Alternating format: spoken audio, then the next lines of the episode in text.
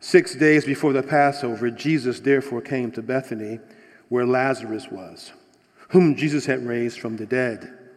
So they gave a dinner for him there. Martha served, and Lazarus was one of those reclining with him at the table. Mary therefore took a pound of expensive ointment made from pure nard and anointed the feet of Jesus and wiped his feet with her hair. The house was filled with the aroma of the fragrance of the perfume. But Judas Iscariot, one of the, his disciples, he who was about to betray him, said, Why was this ointment not sold for 300 denarii and given to the poor?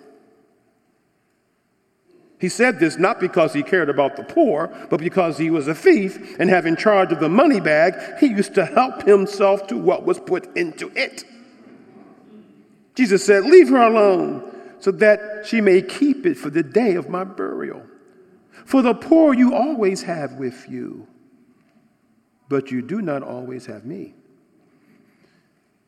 When the large crowd of the Jews learned that Jesus was there, they came not only on account of him, but also to see Lazarus, whom he had raised from the dead. So the chief priests made plans to put Lazarus to death as well, because on account of him, many of the Jews were going away and believing in Jesus. Wow. That is the reading of the word of the Lord. Please be seated. Wow, thank you, praise team. Beautiful, beautiful music for us to, to worship the Lord by. Thank you, thank you. Let's see how far we get this morning. Odors, aromas. They have a huge effect upon people. You know that, right? Perfumes and colognes are big business and expensive. I mean, the bottles of cologne I used to buy 30 years ago, now they cost 40 bucks then, now they cost 90. What happened? Aromatherapy uses scents to improve your mood. One of the reasons I've learned to enjoy the fall season, I hated fall. I grew up hating fall. Dark, it got dark earlier and it started to get cold. Two things I hate. But I've learned since actually since moving here 11 years ago, I've learned to enjoy fall. And you know what, what did it for me? Scented candles. I am a Bath and Body Works groupie. I am not ashamed. Yeah, I buy the good candles on sale. Aromas are how I won Sandy. I didn't, I never heard that story, did you? Yeah, that's how I won. That's how I won. One of the reasons she loves me. At Temple University, I wore cologne. I always wore cologne. I had oh, I have 10 different bottles of cologne. I was into, as one girl said, you like fragrances? Fragrances? Fragrances? Fragrance. I said, yes, I like fragrance. we call them smells in West Philly. But yeah, I to this day, when I wear one of those colognes from college years, it transports her. She goes, and I go,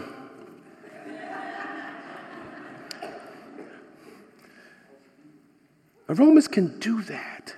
Bring up good memories, past, you know, you remember it, clicked. You, y'all know what I'm talking about? It clicks, something triggers in your memory. And if it's a good aroma, a good memory, it's like you're right there all over again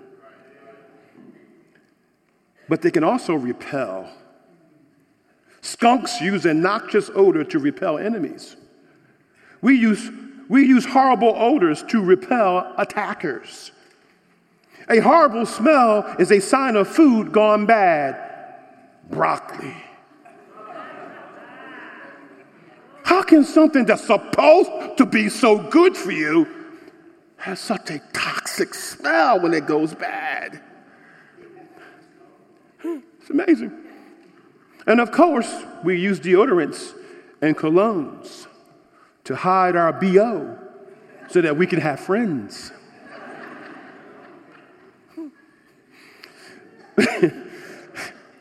but keep in mind, keep in mind, the same aroma can affect people in different ways. Our relationship to Jesus gives off an aroma. For some, it is an aroma of life, but to others, it's the smell of death. To God, in Jesus, we smell wonderful. So let me ask you a question What do you smell like? What do you smell like? This section focuses on the extravagant act of devotion of Mary, but also the reaction of Judas and other unbelievers. John actually mentioned this scene already. He, ta- he mentioned it way back in chapter 11, the beginning of chapter 11. He mentions that when he talks about Lazarus, Martha, and Mary, he mentions, then he says in a little caption about Mary, verses 1 and 2, that Mary is the one who anointed Jesus' feet. He gives kind of a heads up that he's going to talk about this section in chapter 12. And why does he do that? Because it was already well known.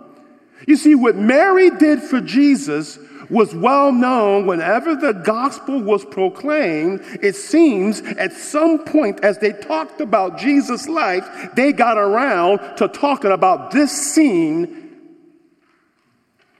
with Mary. Matthew 26, 13 says it this way Jesus speaking. He says, Truly I say to you, wherever this gospel is proclaimed in the whole world, what she has done will also be told in memory of her. So John is just giving a little heads up. Oh, I'm to talk about, oh, that's Mary, the Mary y'all heard about. Because remember, they to the people to whom John is writing had already heard something about Jesus. John is writing his gospel to fill in the gaps, to give them the full skinny, to point them to Christ so that they might believe in him. Okay? Remember that, right? And now we come to the actual story. My first point in this passage is the beautiful aroma always begins with a celebration of Jesus.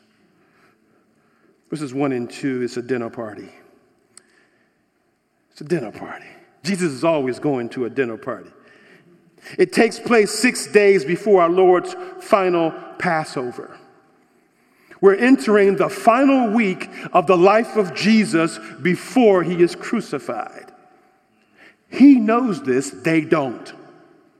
This dinner is to celebrate Jesus and his marvelous miracle of returning Lazarus to life. Remember chapter 11, we spent a few weeks on that. He had just raised this man from the dead. It's a festival, festive occasion. Martha is busy serving as usual. Here is Lazarus, the man who lived twice, eating and drinking with his family, friends, and neighbors. Can you imagine the questions at the table? Oh, come on now. Let's just dive in here with our sanctified imagination. Laz, if he's from West Philly, we call him Laz. Laz, what was it like to die, man? Laz, how do you feel? You feel good? You still feel good, man? Laz, Laz, did you when you when you got did you see God? I mean, that's what I'd be asking him. What was heaven like, Laz? Hmm. Poor Lazarus just wanted to be near Jesus and get something to eat. And they talking, and I can imagine the buzz around the table. There was even a large crowd outside the house wanting to see Jesus and Lazarus, according to verse 9. The whole town of Bethany is lit. Listen, you can gather a crowd with miracles. And many believers are trying to do that. They think miracles. We've got to do miracles as if we can. God does miracles. And not on demand from us, by the way. But is we can gather, we, if we can get more miracles, people will come to Jesus. And to tell you the truth, a few by God's grace might be brought to true faith. Verse 11 reminds us that they, Lazarus raised from the dead, and some people believed in Jesus because they saw Lazarus. But here's the thing you got to remember ultimately is that miracles don't produce faith. They can be an occasion for faith to come forth, but only the Holy Spirit moving people to trust in the gospel of Jesus can produce faith. Only He can do that. Miracles by themselves are not enough. That's how John ends his discussion. And at the end of this chapter, verse 37, here is what John says. Though he had done so many signs, that's miracles before them, they still did not believe in him. That's the final statement made about this scene here. Yeah, a few did believe, but the ultimate story is that Jesus did many miracles, and most did not believe. We'll get there eventually in a little bit, but some people in this crowd are going to travel to Jerusalem, not far away. And on Good Friday, less than a week from this moment, they'll be crying out, Crucify him. Some of the same people in this crowd are going to say, Give us Barabbas. We don't want Jesus. Give us the guy, give us the armor of flesh. Give us the tough guy. Give us the guy who'll go to battle for us. You can have Jesus. So, uh, the, so the beautiful aroma, first of all, begins with this celebration of Jesus. That's important, y'all. Your, your devotion to Jesus must begin with celebrating Jesus. It, it, has to be where you are surrendering yourself. You're beholding how beautiful He is, and you're praising Him and celebrating. This is what this is supposed to be. When we gather on the Lord's day, this is supposed to be a celebration of Jesus. and which helps to drive and kickstart your devotion for the week. And that brings up my next point. The beautiful aroma is our devotion to Jesus. The smell that makes God smile is our devotion to Jesus, son making much of Jesus brings a smile to the Father's heart. Once again, we find Mary at the feet of Jesus. She's been there before. We've seen that before. She was listening to what he's taught. We saw it in chapter 11 when she met, when she, when she comes up to meet Jesus, where does she go? She goes down to his feet. If you had been here, my brother wouldn't have died. And now we find her again in the most amazing place, in the most amazing way, where would you be? I mean, if you were at this dinner party, where would you sit? Some of us will be fight, trying to get us the best seat in the house. Because we got to be first. I used to always tease people in Miami about that when I was, we lived in Miami. And I could talk about Miami because I lived in Miami. I, my people. I love Miami. But I used to always tease Miami folk. Miami folk always have to be first. And, and you saw that when you get on the airplane, when you're getting off the plane. In Miami, when you're getting off the airplane, all, all, every, all of us who live in Miami, they jump in the aisle and run down the aisle. I mean, you're sitting there, right? You, you, low, you get off row by row, row by row. I've flown a lot now. Row by row. row. No, but not in Miami. In Miami, everybody gets up and runs in the center aisle and runs down front. And I used to put my leg in the aisle because I'm a sinner.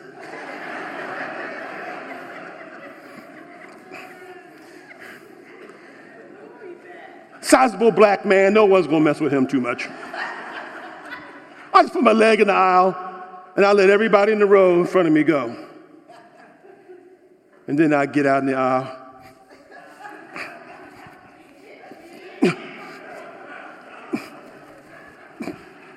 and walk down the aisle slowly. Where would you be? Do you want to always, are you the camera that has to have the best seat? Would you, would you have been at the feet of Jesus or trying to get up front and try to be, you know, hear everything? I don't know. I'm just asking. I like making fun and poking, but you know. Where would you? Would you be in the kitchen with Martha bringing out the food? That's where Sandy would have been. We would have holding her down, no? Well, she would, she would have tore herself in two. You would have tore yourself in half, right? One at his feet and one, and one in the kitchen. Would you be outside the house not able to get in? Because you just, you just feel like that. I'm always on the outsides. Maybe you're a disciple and you're just glad to be at the table. But be encouraged. All who trust in Jesus as the Son of God, living for Him, are welcome at the table. Don't matter who you are, where you're from, what you think about yourself, you're welcome at the table of Jesus. Mary's ointment, it said, is made of pure nard. I won't go into all details about nard. Spikenard, it was called. It was a plant and root from India in particular, but it was it, uh, anointment was made from it. And it was a special ointment because it was used in burial as burial perfume for wrapping the corpse. It's likely what Lazarus has just come out of. She would have used some of that on her brother just a few days before. And now she's giving it to Jesus. You know what she's saying, right? She's recognizing something. Call it women's intuition. I don't believe that's what's happening. I think it's more than that. Even though I do believe in women's intuition, I do, I really do. I've learned. Sandy's taught me, my mother's taught me. I learned. But I think the Spirit of God was, was impressing upon her because she was devoted to Jesus, see? And when you're devoted to Jesus, the Spirit of God speaks and lets you in on some things here and there. Come on, somebody. It was highly prized ointment. It was, it was pure, pure nard, it says. It wasn't the cheap stuff. It wasn't a knockoff. It was a pound of it. Uh, uh and, and, and in those days, it was about, that's about 11 ounces in their reckoning. Worth 300 denarii. 300, y'all. Keep in mind, a denarius was a day's wage. 300 denarii, that's almost a year's salary for a working stiff. She took, take a year of your salary, whatever it may be, whatever your salary is, take a year of that and buy some perfume and see what people think of you. Anyway, especially if you're married. Don't do it. But she took that and, and she and she she she just pours it out on Jesus. It took time to save that kind of. Maybe it was part of a dowry. Maybe it was a, a family heirloom. We don't know for sure. What was she saving it for, right? Maybe her wedding, like I said, dowry. But listen, she has a better use for it now. I wonder if you're saving money for something and the Lord is saying to you right now, or has been saying to you, I want you to use that for my glory over here. I'm just putting it out there. I ain't saying give it to me. I ain't say that. so don't go out here thinking that. But maybe God might want you to use that in another place for his glory. He redirected Mary he redirected her understanding of her possessions. He redirected her understanding of tr- her treasure. Give it to Jesus. Some would describe Mary's gift to Jesus as a great sacrifice. I don't think she would have called it that at all.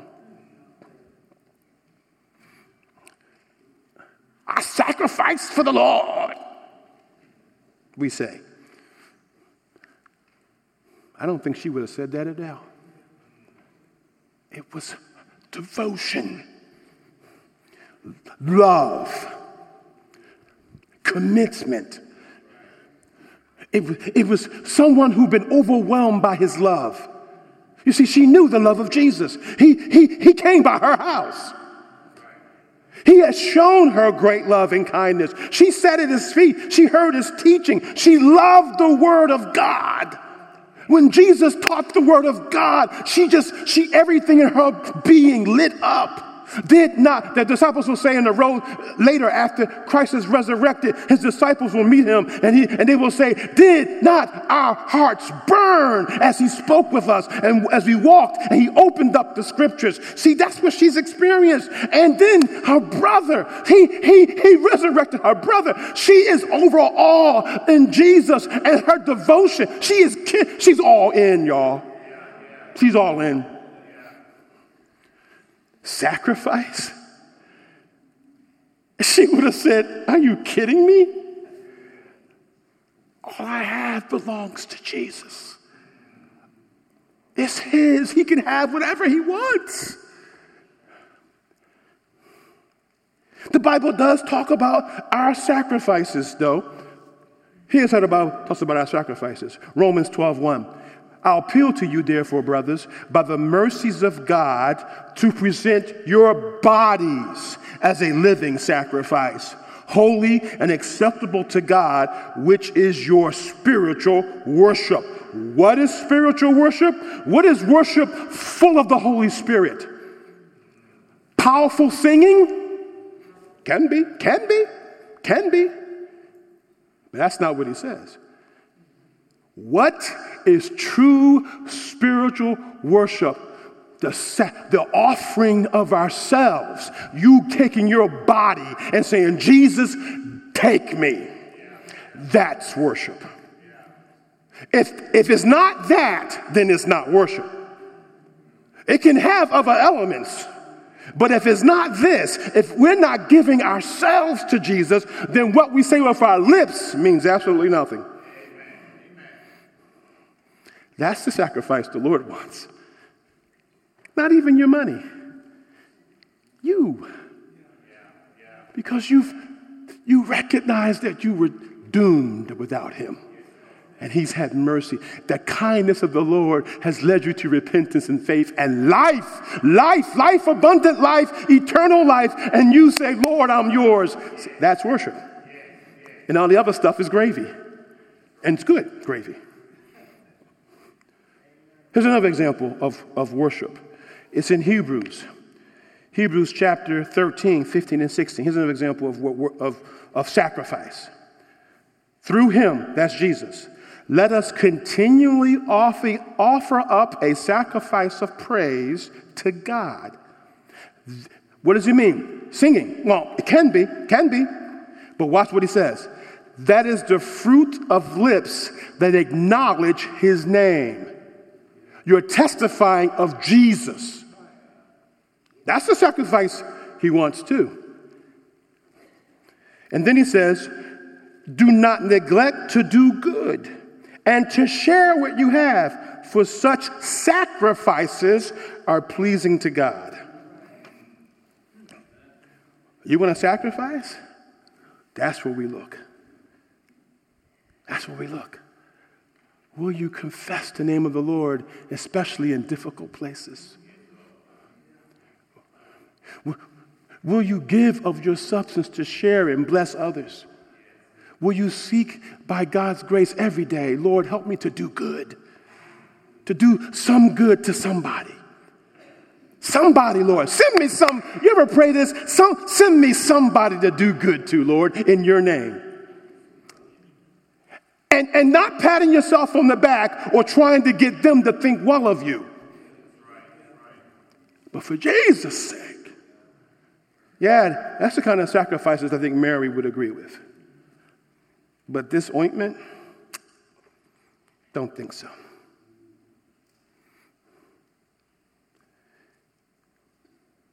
Mary's gift was twofold. One, she felt in her soul, again, that Jesus was going to die. That's why she gives burial perfume for him. Not just, for, it wasn't just used for burials, but Jesus makes the point that it's for his burial. So I'm going with him. She, didn't know, likely know why Jesus was going to die. Because none of them had it straight. None of the disciples understood his death. But they didn't, but, but she knew it was coming. The other disciples, the, the 12, didn't think he was going to die. They thought when he talked about dying that he was just being melancholy, having a moment, you know. That's why Peter says, Lord, be far from you. Jesus, Jesus had to rebuke him for that, remember? That's another story. I don't think she knew why, but she knew it was, it was related to his ministry of God's word and powerful deeds to her and everyone else. She had to honor his sacrifice in some tangible way. She had to honor him in some way for that impending death. And so she, she does what she could. She brings the most costly, the most precious thing that she owned, and she pours it over him. She bathes him in it. When's the last time you sacrificed anything in honor of the Lord's sacrifice for you? I don't know, just a thought. Secondly, Mary's gift was an act of humble surrender and devotion to the Lord Jesus. Humble surrender and devotion. Let's break it down. Jesus is reclining at the table. You know, this is, this is one of those, it's not like our tables, legs up here like this. This is a low, low lying table, so you have to lay down on your side to, to eat at it, eat, with, eat there. His feet are behind him. She takes the position of a servant, washing her master's feet. She, she pours out, she opens up the flask and she pours out 11 ounces of this wonderful perfume, this ointment, whatever you, and you, she pours it out on him, and it's and it's so much, it's it's running over his feet. Evidently, she has long hair, but but she's not Rapunzel, people. You know, she she gets down on the ground and lets her hair down, and she's wiping the excess. Can you see her? She's wiping the excess off his feet. And it was scandalous, by the way. I saw this when we were in Amman, when I was in Jordan for a mission trip years ago. Women cover their hair. You, you, you, don't let your hair down in the presence of men who are not close relatives. I mean, close relatives. For her to uncover herself like that was, was, was, un, was unthinkable. But she was willing to be scandalous for Jesus. oh. I had to ask myself, Lord, when was the last time someone was scandalized by my devotion to you? When was the last time someone said, That's too much, Kev? You're overdoing it, Kev. Kev, that's, you got to come back to earth, Kev. Don't be too deep, Kev. I when's the last time someone said that to me or to you? Notice the smell of this expensive ointment fills the entire house. An aroma, strong perfume, will light up a room. It lit up the entire house. It wasn't a mansion, people, but it was sizable, uh, big enough. Filled the entire house. Her devotion to Jesus was unignorable. It was obvious devotion. It was a beautiful aroma. And here's, here's something you got to think about. When she got up and walked away, the aroma was still in her hair. Everywhere that Mary went around the house, the aroma went with her. It, it filled the house. It, it, it went everywhere. It was gone. It was just, you couldn't get away from the aroma. Wherever Mary went, you smelled her devotion to Jesus. It's all over her. Can I, can, I ask, can I ask another question? I know I'm asking a lot of questions this morning, and I'm just hope that's my way of applying the text. So stay, just, just stay with me. Can people smell Jesus on you? Can they smell in your actions and attitudes Christ? See, not just your actions. The aroma involves your attitudes. We can do the right thing with a wrong attitude and we stink. I can testify to that personally. It's true, right? You ever do the right thing, but in your heart you were mad.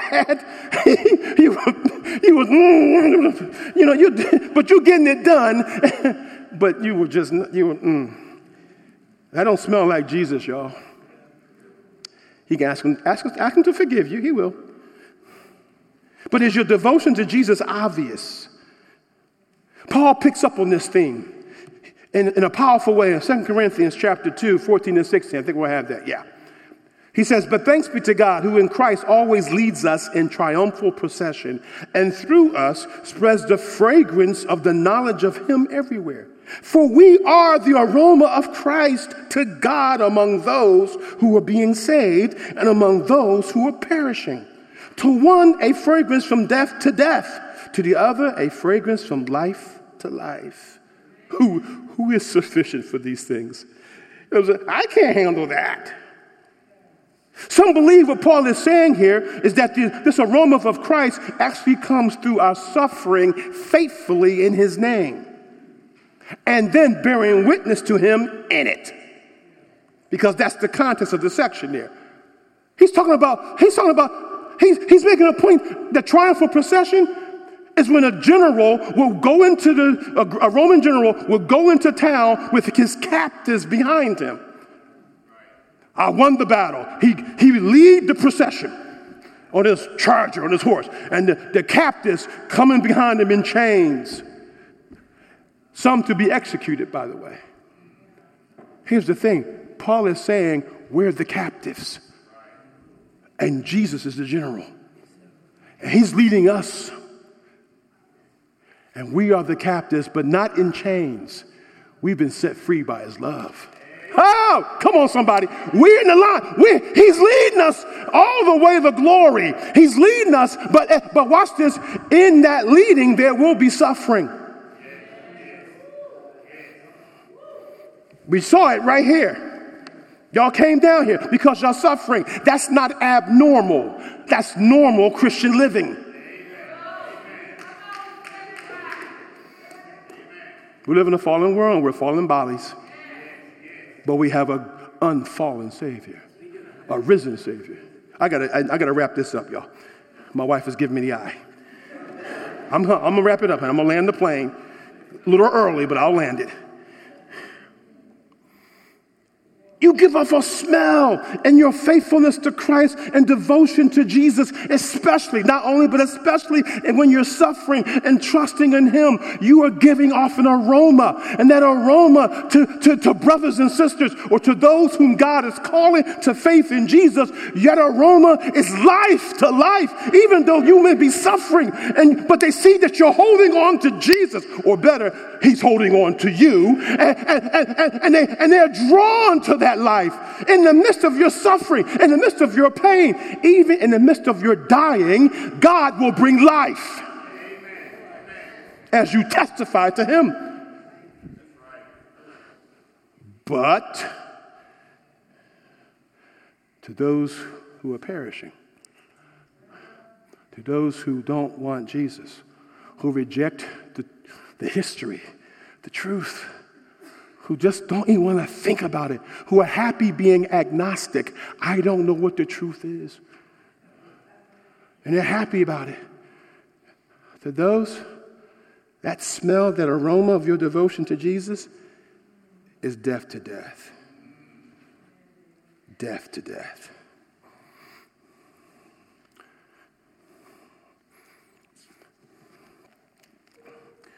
You ever get in the elevator?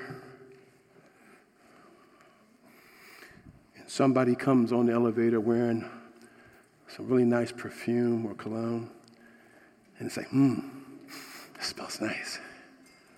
But then you realize they took a bath in it. And now that which smelt becomes death, obnoxious. You can't wait to get off the elevator. You, it's like it's suffocating you. That, that beautiful smell now has become noxious to you because it's like, it's just, why? Because it's too much. Listen, when you're devoted to Jesus, your smell becomes too much. Oh, people like a little Jesus. If you're just a nice person, you go to church on Sunday, and you and you're a nice person, and you you let little old ladies go in the door before you, and you and you um, you know you, you you always say something, you smile a lot, and just have a good morning.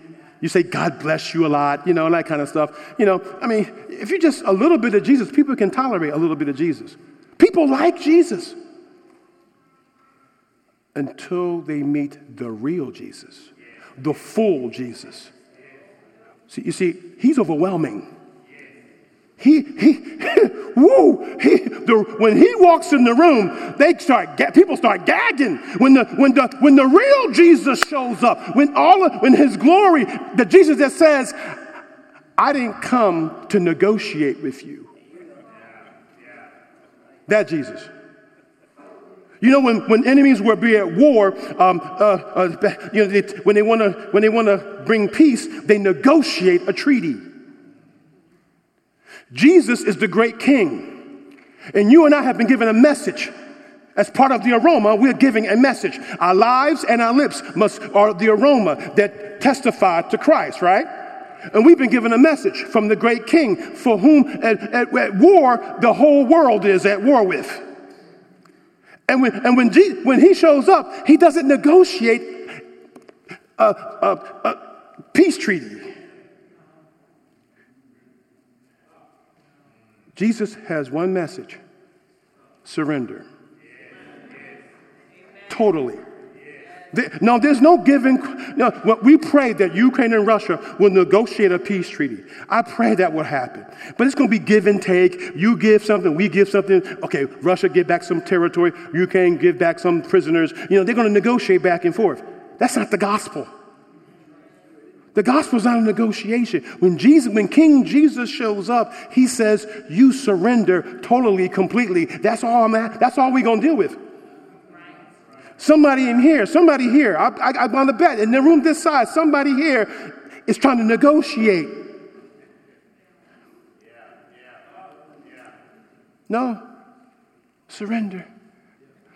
When you surrender to love, when you surrender to divine love, oh my gosh, you, you, you're not a, you, you are a captive, a willing captive. Take me. You're surrendering to divine love. You can the love that says, I will go to the cross and die for you, and, and, I, and, and I will do it because I love you, not because you love me, because you don't. You see, that's, that's the kind of love that says, when you see that kind of love, when that impacts you, you just say, Lord, I'm yours. I surrender all. Every day because I keep trying to crawl off the altar as a living sacrifice. I keep trying to crawl off.